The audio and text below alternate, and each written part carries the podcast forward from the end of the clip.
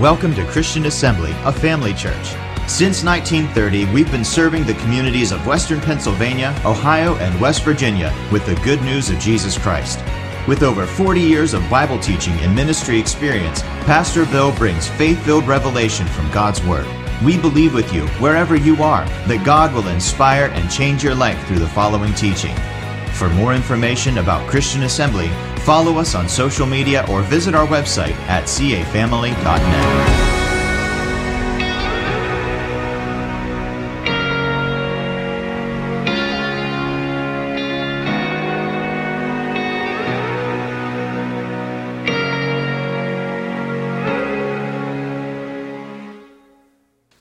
Tonight we're talking about the ministry of the Holy Spirit, the Holy Spirit and His gifts. This is His dispensation. You know, all three of the Godhead are involved in our redemption. God the Father planned it, Jesus worked it, and the Holy Ghost makes it a reality in people's lives. Aren't you glad that the Spirit of God hovered over your life one day and brought conviction to you of sin, righteousness, and judgment? Anybody glad for that? I remember as a young person just having this conviction upon me, but I didn't know what to do with it. It was probably years before I really understood what it was. It was conviction, but it was the Holy Spirit who Jesus said would come and convict you of sin, righteousness, and judgment, those three things. And thank God, I'm glad that He never gave up on me.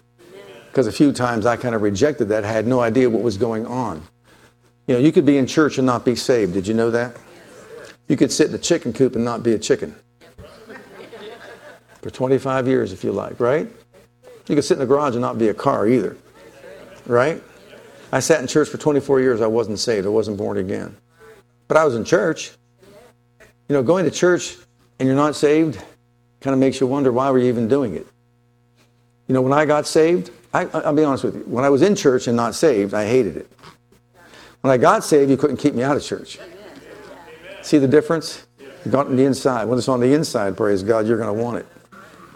Let's pray. Father, tonight we thank you for the privilege of studying your word together. We study it in the precious name of Jesus. Give us ears to hear it, hearts to receive it, minds that are open to it. Anoint my lips to clay to proclaim truth with power and demonstration, and make them as a pen of a ready writer to proclaim truth, dear Father God, to all that hear. Change us by what we hear from glory to glory, and we'll be certain to give you all the praise, honor, and glory that you deserve for all things in Jesus' name. Amen. We're talking about the Holy Spirit and his gifts. This is our fourth lesson. Uh, we've been talking about the fact that there are nine gifts of the Spirit. The spirit world's a real world, you know that. And there are nine manifestations of the Spirit that we have to be familiar with, and really God wants us to operate in. And those three, uh, those nine gifts are manifested in three different groups. Uh, we talked about the revelation gifts, which are the word of knowledge, the word of wisdom, discerning of spirits. And there's also the power gifts. The power gifts are special faith, gifts of healing and working of miracles. And then you've got the vocal gifts. The vocal gifts are prophecy, tongues, interpretation of tongues. So those nine gifts are gifts of the Spirit for the church today to, uh, to walk in and to experience. Well, the word of knowledge we talked about deals with the past and the present, where there is a divine revelation given to somebody in a word form, not the whole thing, but a word, a word of knowledge. That's what it's talking about, a word of knowledge. It could be just one word, it could be a couple of words, but it's not the whole sentence, it's not the whole picture, it's not the whole plan, it just may be a word. Once I was told the word bitterness, and that bitterness, that word bitterness resulted in someone having a creative miracle in their life when they did something about the bitterness. Another situation, there was a woman that was uh, had a back situation and she was healed just through a word of knowledge. A word of wisdom is about the future. It predicts or it tells you something about the future that will take place. And saying, God, I can't think of a better gift than that when you know what's going to happen before it happens. When Jehoshaphat was uh, facing three armies that were coming to wipe them off the planet, he was told exactly where to go the next day where the enemy would be, where they could set up an ambush for them and overcome. And so that's good to know that, isn't it? In other cases, there was, for example, there's going to be a drought for the next two years that was revealed so they could prepare for that. And so there are reasons for these manifestations of the Spirit. God gives them to us for a specific reason. Tonight we're going to talk about what is called the discerning of spirits. And we see this in 1 Corinthians chapter 12, verses 8 through 10. We'll read that. For to one is given by the Spirit the word of wisdom, to another the word of knowledge by the same Spirit, to another faith by the same Spirit, to another the gifts of healings by the same Spirit, to another the work working of miracles, to another prophecy, to another discerning of spirits. Now, notice the wording discerning of spirits, to another diverse kinds of tongues, to another the interpretation of tongues. So here we have these nine gifts revealed to us. But when it comes to the discerning of spirits, it seems like as though that many think that we're talking about discernment. That's not what that gift is. It's called discerning of spirits. That's the name of the gift. So discernment, you could say maybe that is something that someone possesses, maybe a ability, let's say, to perceive something about a person's character or something like that. You've heard people say that they're very discerning about things. And that's fine, that's wonderful, but all these gifts are supernatural. Not natural, but supernatural, where God by His Spirit gives a revelation of something, and we'll get to that and what it is in a moment. So it's not natural discernment, and also it's not the power to discover the faults of another person. You know, don't, you don't want to pray, God, give me this gift so I can find out everybody else's faults. I don't think you'd want to do that. Look at, I'll tell you why. Look at Luke's Gospel in chapter 6. This is from the Message Bible. I read that and it'll really do a number on you. It's easy to see a smudge on your neighbor's face. Did you notice that? You know, sometimes if I leave a little something over there when I'm taking a bite to eat something, Andrew will say, Are you saving that for later? He's a character. It's easy to find out someone else's smudge on their face, right? And be oblivious to the ugly sneer on your own. Wow, pretty graphic. Do you have the nerve to say, Let me wash your face for you when your own face is distorted by contempt? It's this I know better than you mentality again, playing a holier than thou part instead of just living your own part. Wipe that ugly sneer off your own face, and you might be fit to offer a washcloth to your neighbor.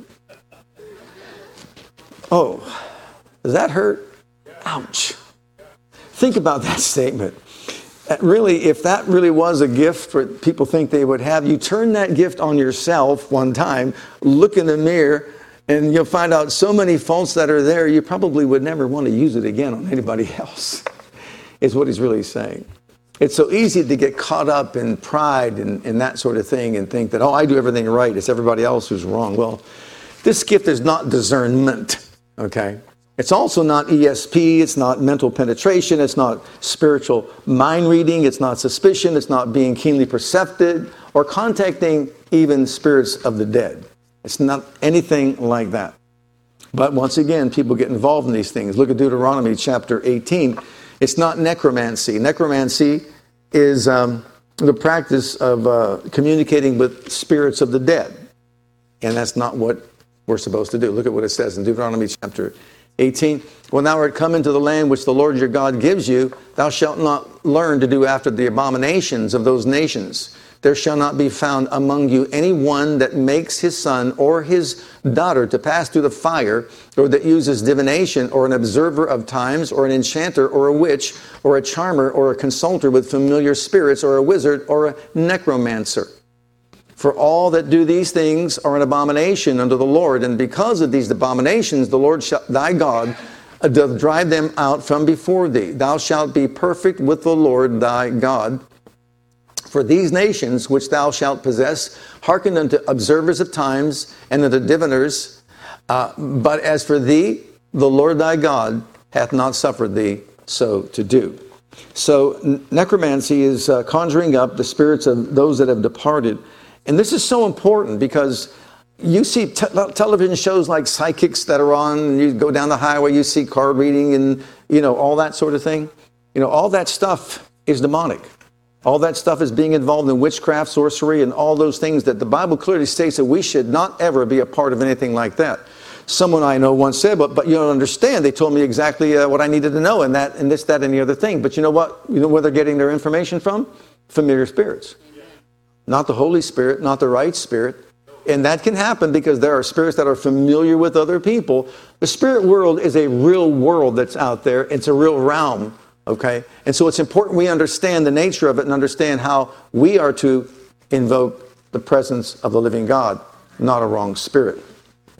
So the practice is an abomination to the Lord and it exposes a person to a familiar spirit, and you don't want to get involved in a familiar spirit. I'll tell you what, there are those that just don't want to give it up. Do you remember the story of the book of Acts where the Apostle Paul has this woman following her who was really making profit for her people that followed her through soothsaying? And she kept on just saying, you know, these are the men of God. They're showing us the way of salvation. She did this for days. And finally, Paul got probably a revelation. It could have been discerning of spirits where he saw a spirit that was behind what she was doing or actually saw the spirit. He rebuked the spirit. The spirit left. And guess what? She couldn't do it anymore. And when she couldn't do it anymore, they were upset with her because they lost, you know, their ability, let's say, to succeed.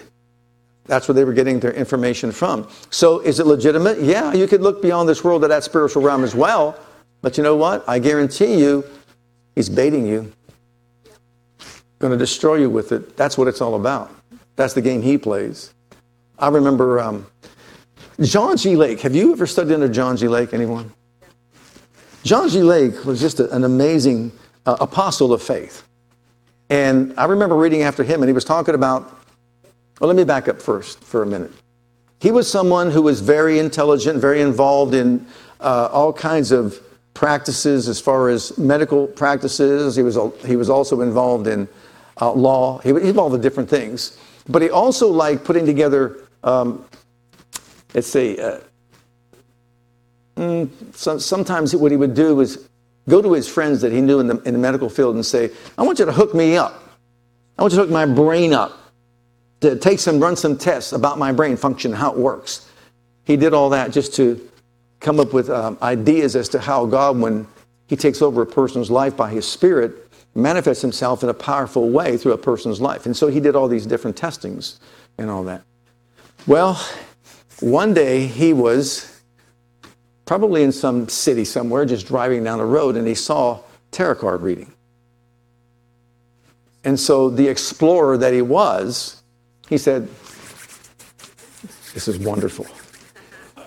So he stops, gets out, and he walks in, walks up to the person, and just says, In the name of Jesus, I rebuke you, foul spirit, behind this activity. The person said, You can't do that. You can't stop me from doing what I'm doing. He said, Try it now. Spirit was gone, and she was at a loss. There is a real activity of evil spirits out there. And sometimes we don't recognize that and realize that. And what, happens is they gain control over people's lives. But he knew it was a spirit of divination behind all that activity. And some things that were being said were true. But you know what? When a person dies, the Bible does not say that they have a, they're allowed to leave where they're at. If you're in hell, you're in hell. If you're in heaven, you're in heaven. Anything other than that, you got a familiar spirit that you're dealing with. Someone says, but I, you know, had this conjured up. No. Stay away from that. You don't want any part of that. What it really is, is a supernatural insight into the realm of spirits. Notice this, the, the discerning of spirits. To discern really means to look into or, or see or hear in that realm. Notice see or hear in that realm. That's what it really is. It's not just perception, but it's actually seeing in that realm of spirits. And we'll give you a lot of examples here in just a moment. But it deals with an entire class of spirit beings. It could be good spirits, evil spirits. It could be the Spirit of Christ. It could be the similitude of God. It could be angels, angelic spirits. It could be demonic spirits, human spirits, and so on. But it's actually entering into that realm where you can actually see beyond this world. It's almost as if God just removes the veil takes the curtain away, and you can see into that realm of the spirit, discerning of spirits, seeing and hearing in the spirit realm. And that is a gift of the spirit. And really, it, it, has a function in the body of Christ and a powerful function and a good function. So it's more than just even getting a revelation of, well, there's a demonic spirit that's involved in this situation. You may have a word of knowledge that tells you that, but it goes beyond that. It actually shows it to you. You can actually see it. In one of the books that I have in my studies, uh, this one individual actually painted a picture of a woman who was a teacher who was demon possessed. As the Spirit of God opened up his eyes to see that, and you should, you should see what some of these things look like. It's just beyond your comprehension. Um, when we get to the demonic influences and all that, there's, there's uh, some things that you might shy away from, you don't want to be a part of if God were to show you something like that. But we'll get to that in just a moment. Some biblical examples include look at the book of Exodus, chapter 33. And this is something that Moses desired so much. Moses speaking to God said, Thou canst, or God says to Moses, Thou canst see my face, for there shall no man see me and live. And the Lord said, Behold, there is a place by me, and thou shalt stand upon a rock. And it shall come to pass, while my glory passes by, then I will put thee in the cliff of the rock, and will cover thee with my hand while I pass by. And I will take away my hand, and thou shalt see, notice the word see, see my back parts but my face shall not be seen. Why? You see his face, you're going to die. But notice he said, You can see my back parts. So Moses was privileged to be able to see the similitude of God, to see his back parts, because he took him into that realm of the spirit. That's called discerning of spirits, looking beyond this realm into that realm of spirits. And that was his longing desire, and, and God honored it. Look at Isaiah chapter 6 and verse 1, what it says. You, you should be familiar with this verse. In the year that King Uzziah died, I saw also the Lord sitting upon a throne, high and lifted up, and his train filled the temple. Notice he said, I saw. So once again, this is not discernment, but discerning, to see into this realm. You get a vision of it. God, or for example, takes you up like he did and you can see before the throne. Now, he couldn't look into his face, obviously, he would die. Or whatever he did to prevent that from happening, God would do. But he actually saw him high and lifted up and full of glory. Can you imagine if that was ever answered in your life, if you had that longing desire to be to that place where you can actually see him on his throne, high and lifted up, and watch these angels? He also, if you read the rest of it, angels were there. He saw the activity of these angels crying out, Holy, holy, holy, Lord God Almighty. You want to talk about dealing with someone's character and attitude and that sort of thing, and, and whether it's right living, wrong living, and everything? Let him have a visit there at the throne for a while. Let, the, let him watch those angels bowing before the throne and see the holiness of God. I'll tell you what, it'll absolutely change a person's life. Then look at Luke's gospel, I'm sorry, Matthew's gospel, chapter 17. Here we have another example of what is called the discerning of spirits. It's not discernment, knowing about somebody's character.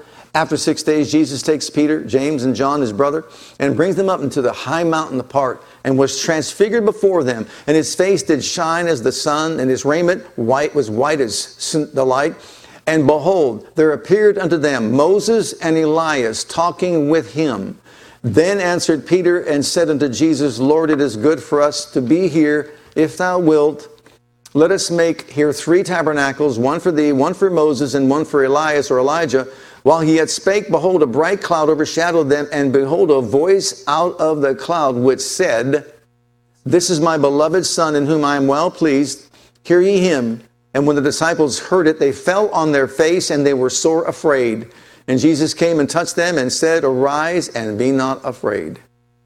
And when they had lifted up their eyes, they saw no man save Jesus. And as they came down from the mountain, Jesus charged them, tell, saying, Tell the vision to no man until the Son of Man be risen again from the dead.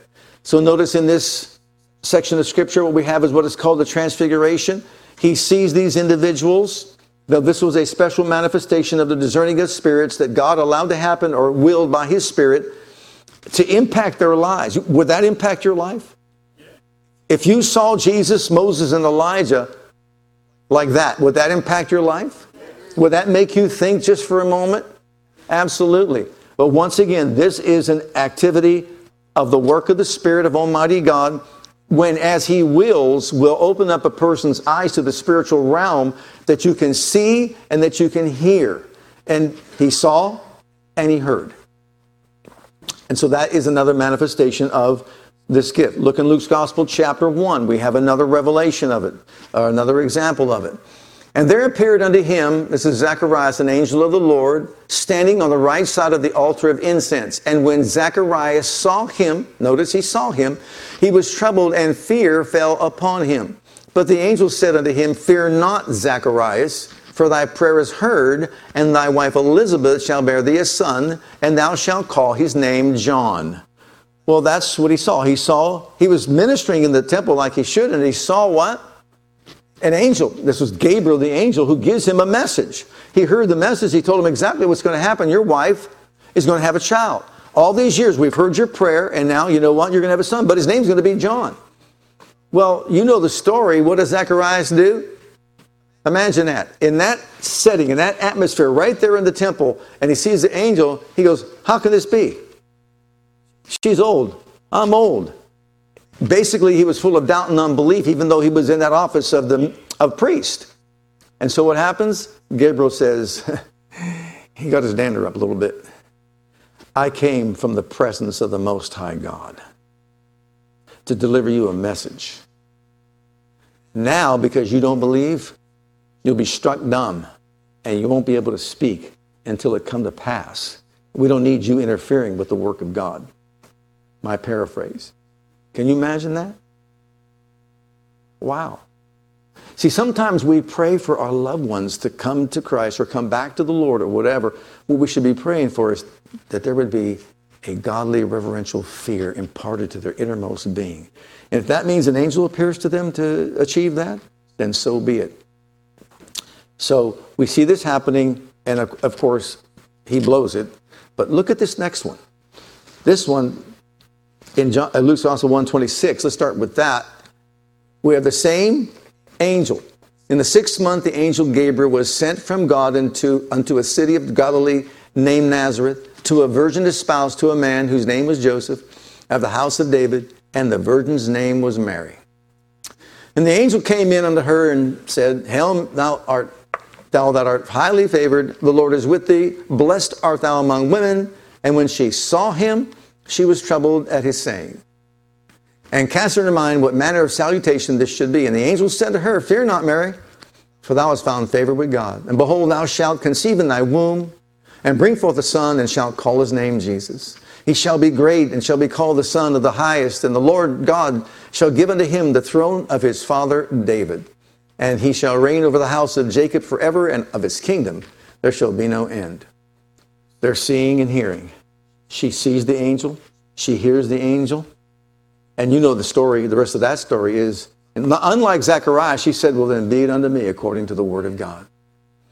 So we see people have different responses when it comes to situations like this, but once again, this is discerning of spirits. She saw an angel, she heard the angel. So she was ushered to that realm of the spirit and has resulted in something really powerful. John chapter 20, look at this one. Beginning at verse 11.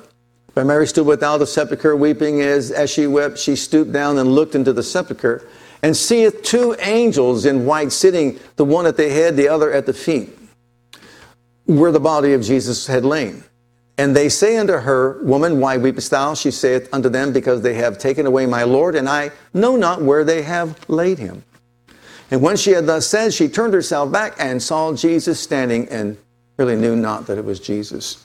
But the point is, here's dialogue that's taking place. Here we got, again, a, a, a woman seeing two angels talking to the angels, the angels talking to her, and then she sees Jesus, and that story goes on as well. So you're getting a picture painted of this gift. The discerning of spirits is God opening up our spiritual eyes so that we could see beyond the natural world into the realm of the spirits and identify angels, angelic beings, and even demonic in, in spirit, spirits as well. Look at another one in Acts chapter 1. Here we have the same thing happening. When he had spoken these things, while they beheld, he was taken up, and a cloud received him out of their sight. And while they looked steadfastly toward heaven as he went, behold, two men stood by them in white apparel, which also said, Ye men of Galilee, and why stand ye gazing up into heaven? The same Jesus which is taken up from you into heaven shall so come in like manner as you have seen him go into heaven. Now, if those words are true, and they have to be because they were spoken by these angelic beings, as they watched him ascend on high to the throne, is the way he's coming back for us, his people, and then to set up his kingdom here upon the earth in his second coming. But notice they just saw this. They saw it happening. What a sight to behold. We think we know something here on this earth. You talk about that kind of travel. You know what Andrew constantly says to me? Hey, Dad, I know, how about this one? This is really good. I know you're getting older, but don't, don't be concerned about dying because when you die, you're going to go straight to heaven to be a second. I said, Thanks, son. Appreciate that. He said, It's like that, that fast. I know. I'm, it's happened. I know. Uh, okay. All right, Drew. Appreciate that very much. Revelation chapter 1. I'm, i have these verses here because these just absolutely fire me up when I read this. Okay, so let's look at these verses in Revelation chapter 1. I was in the Spirit on the Lord's day and heard behind me a great voice of a trumpet saying, I am Alpha and Omega, the first and the last. And what thou seest, write in a book and send it into the seven churches which are in Asia, unto Ephesus and Smyrna and Pergamos and to Thyatira and Sardis and Philadelphia and to Laodicea. And I turned to see the voice that spoke with me, and being turned, I saw seven golden candlesticks, and in the midst of the seven candlesticks, one like unto the Son of Man, clothed with a garment down to the foot, girt about the paps with a golden girdle. His head was, and his hairs were like wool, as white as snow, and his eyes were as a flame of fire, his feet like unto fine brass, as if burned, they burned in a furnace, and his voice was the sound of many waters. And he had in his right hand seven stars. Out of his mouth went a sharp two-edged sword. His countenance was as the sun shineth in his strength. And when I saw him, I fell at his feet as dead. And he laid his right hand upon me, saying unto me, Fear not. I am the first and the last. I am the he that liveth and was dead. And behold, I'm alive forevermore. Amen. And I have the keys of hell and death. Hallelujah. Can you imagine just minding your own business, walking down the street? And you hear a voice behind you. I am Alpha and Omega. I'm the beginning and the end. I'm the first and the last. I was dead. I'm alive forevermore. I've got the keys. Whew, glory to God. Wow. Stepping out of this realm, you're stepping into that realm, and that's what we see. John caught up and saw all these things in Revelation. I love Revelation chapter 5. It's one of my favorite chapters in the Bible. I saw on the right hand of him a book written within on the backside, sealed with seven seals. And I heard a strong angel with a loud voice saying, Who's worthy to take the book and loose the seals thereof? Nobody in heaven, earth, or beneath the earth was found worthy to take the book and loose the seals thereof. And so I went much. But one of the elders said to me, Weep not, behold, the lion of the tribe of Judah, the root of David, he has prevailed to take the book and loose the seals thereof. And I beheld in the midst of the throne was a lamb as he had been slain, having seven eyes, seven horns, which are the seven spirits of God set forth in all the earth. And he came and took the book out of the right hand of him that sat upon the throne. And when he took the book, the beast, the, the, the, elders fell down before the Lamb, having seven, having seven harps, golden vials full of odors, which are the prayers of saints. And they sung a new song, saying, Worthy is the Lamb that was slain to receive blessing and honor and glory and power.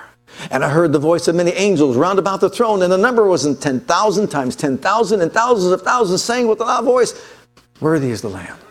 Riches, wisdom, strength, honor, glory, and blessing. Every creature in heaven and earth beneath the earth, such as are in the sea, heard I saying. He was hearing in the spiritual world, such as in the sea, Anybody that died, lost their life, such as in the sea, heaven, earth, beneath the earth, in the sea, worthy is the Lamb to receive blessing and honor and glory and power. Wow. That's what this gift is all about. That you step out of this realm into that realm, and God gives you a glimpse of heaven, a glimpse of the spiritual world. All that was taking place, and he witnessed it. He saw all that. Pretty powerful, wouldn't you say? But what about us? Let's get down to brass tacks. What about us? Well, Pastor Goodwin, who pastored the uh, First Assembly of God Church in uh, Gladewater, Texas, he had a situation where the church that he was pastoring was a Assembly of God church, but um, it was tough sledding, if you know what I mean.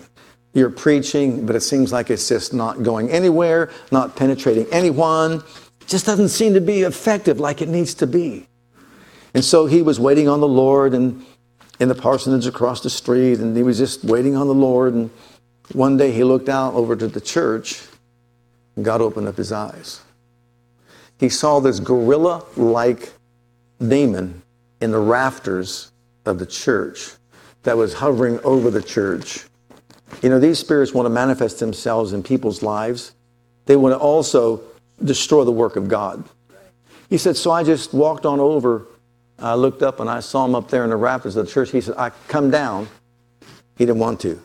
Come down in the name of Jesus. He came down. Started to whimper in front of him. He said, I knew better than to, you know, contend with him. He said, because remember about Moses says, just the Lord rebuked thee. I'm not going to contend with you. I'm just telling you, come down. He said, in the name of Jesus, off the property. He didn't want to whimpering. Like a little puppy dog that really wants something, he's just whimpering a little bit, acting like sheepish. He said, Out of the church, out, get out. So he starts to walk out, he follows them out, and he sees a, like a, a lounge somewhere down the street. He says, Now get out of here and don't ever come back in here. As he walked away, he said he turned around and looked at me and he was no longer sheepish. He said fangs came out, and this horrible look on his face was seen, thinking that he was going to frighten him and, you know, kind of back off. He said, Out in the name of Jesus and never return. I guess he went down to the lounge, he got robbed, and one said that it burned down or whatever, you know. Too many demons, I guess. I don't know, but that was the effect of it. Then there's another situation where, see, that was a well, after that, let me, let me back up. After that, preaching in the church was wonderful, and there was a great revival that took place as a result of that. So you see, that spirit was manifesting itself in that manner, holding that church down, keeping that church from going forward in God. Now we have Brother Hagin was talking about this was actually a relative of his, and this person had lung cancer. And he prayed for her, I think, at different times. But at one point, he was open, his eyes were open to the spiritual realm. He said, And I saw this evil spirit clinging to the left side of her body over the left lung. And this person was just dying as a result of the cancer. He said, I rebuked it, commanded to leave the body. It left, and when that spirit left, she was completely healed. So there's another use of this gift, discerning of spirits. And in some cases, they have to be discerned or seen in that spiritual realm, um, unless a person would use their faith like they, like they can. And there was another one where, you know, you pray for somebody. He prayed for somebody here, let's say, he- in a healing line, and the person had terrible migraine headaches that he had constantly. So he prayed for him just like he would anybody else and went on down the line. And then as he turned around to look this way to go back over, he said, I saw him sitting in the pew. And while I was sitting in the pew, I saw a monkey like demon with his arms wrapped around his head, squeezing him. He said, Then I knew exactly what to do. I looked over it and I said, I rebuke you in the name of Jesus Christ. Leave his body now. He left. The guy just jumped out of his pew, man, and just said, I'm free. Now, this guy didn't see it, but Brother Hagin saw it when he saw that demon wrapped around his head. Pers- person was delivered, set free, no more headaches.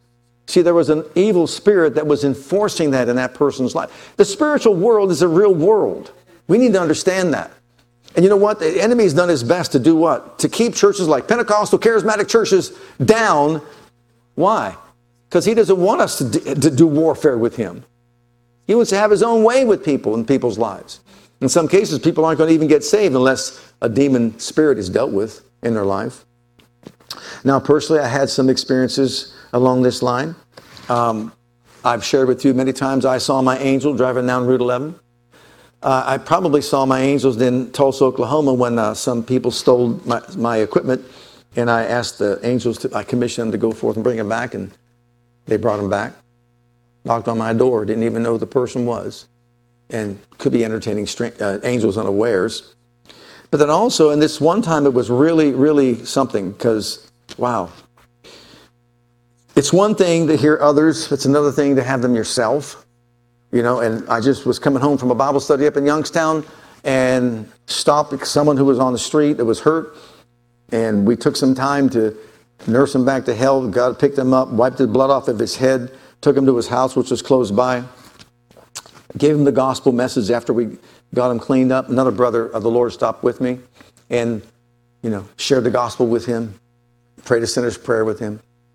And it took about 45 minutes, and, and then my son was with his mother in the car, and he was only young. He was young, maybe a year, year and a half, I don't know exactly how old he was, I don't remember the time.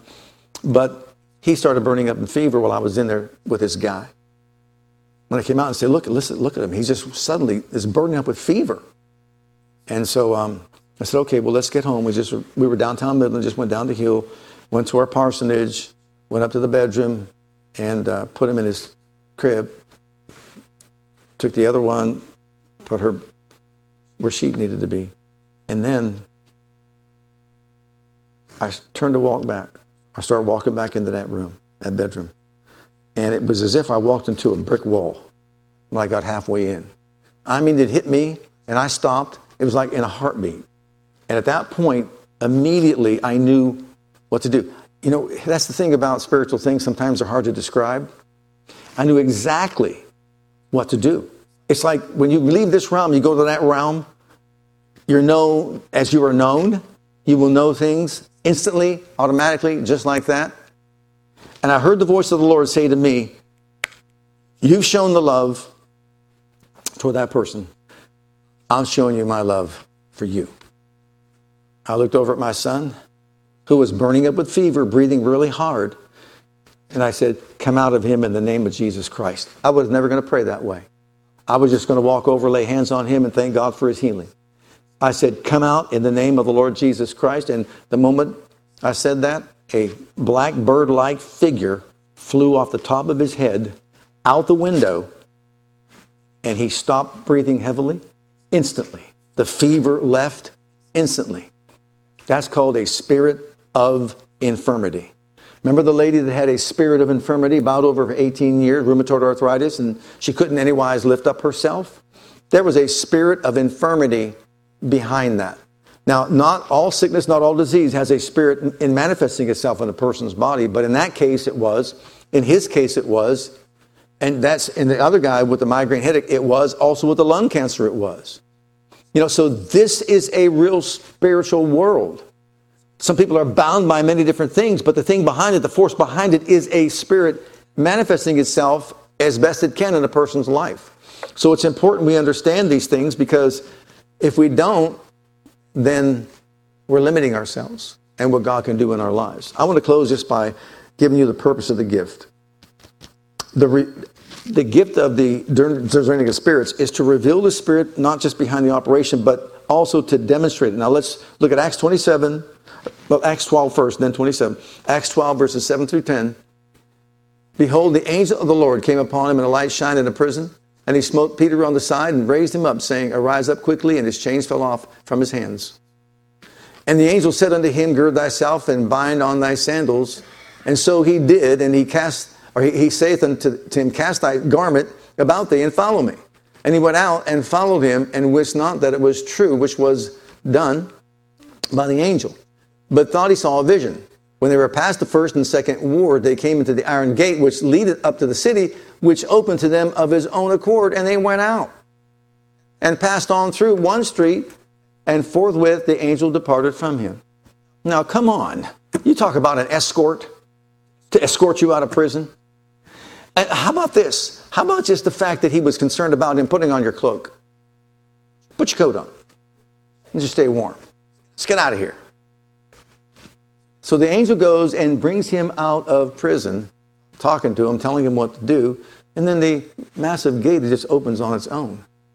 That's called deliverance, the purpose of the gift, deliverance. And look at this one, chapter 27, and this is Paul on the ship for there stood by me this night the angel of God, whose I am and whom I serve, saying, Fear not, Paul, thou must be brought before Caesar, and lo, God has given thee all them that sail with thee. Notice the, the information that he gives. The angel stood by me and told me, Paul, you're going to live, you're not going to die, and they're all going to live too. They got to stay in the boat, and they'll live also. But there, here's a discerning of spirits. He sees the angel. The angel tells him, You can bank on what the angel said. So once again, there's revelation that's given, and he's delivered, and his life is spared.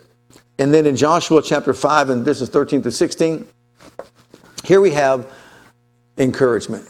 It came to pass when Joshua was by Jericho that he lifted up his eyes and looked, and behold, there stood a man over against him with his sword drawn in his hand. And Joshua went unto him and said unto him, Art thou for us or for our adversaries? And he said, Nay, but as the captain of the host of the Lord. Hallelujah. Am I now come? Joshua fell on his face to the earth and did worship and said unto him, What saith my Lord unto his servant? And the captain of the Lord's host said unto Joshua, Loose thy shoe from off thy foot, for the place whereon thou standest is holy. And Joshua did so. How about you facing something difficult like he was facing right now to go into Jericho and take over the city? And the captain of the host of the army of the living God pays you a visit and says, Don't be concerned about this. Be encouraged. You're not going alone. You're not at this alone. And finally, Acts chapter 10, we have also guidance and direction. We could receive guidance this way. There was a certain man in Caesarea called Cornelius, a centurion of the band called the Italian Band. I played in an Italian band once. It wasn't like this, but it was an Italian band. A devout man and one that feared God. Notice the, notice the uh, qualifications. A devout man, number one. He feared God, number two, with all of his house, and gave much alms to the people. And prayed to God always. And he saw in a vision, evidently about the ninth hour of the day, an angel of God coming in to him and saying unto him, Cornelius. Mean, he looked up, uh, he looked on him, he was afraid. and said, What is it, Lord?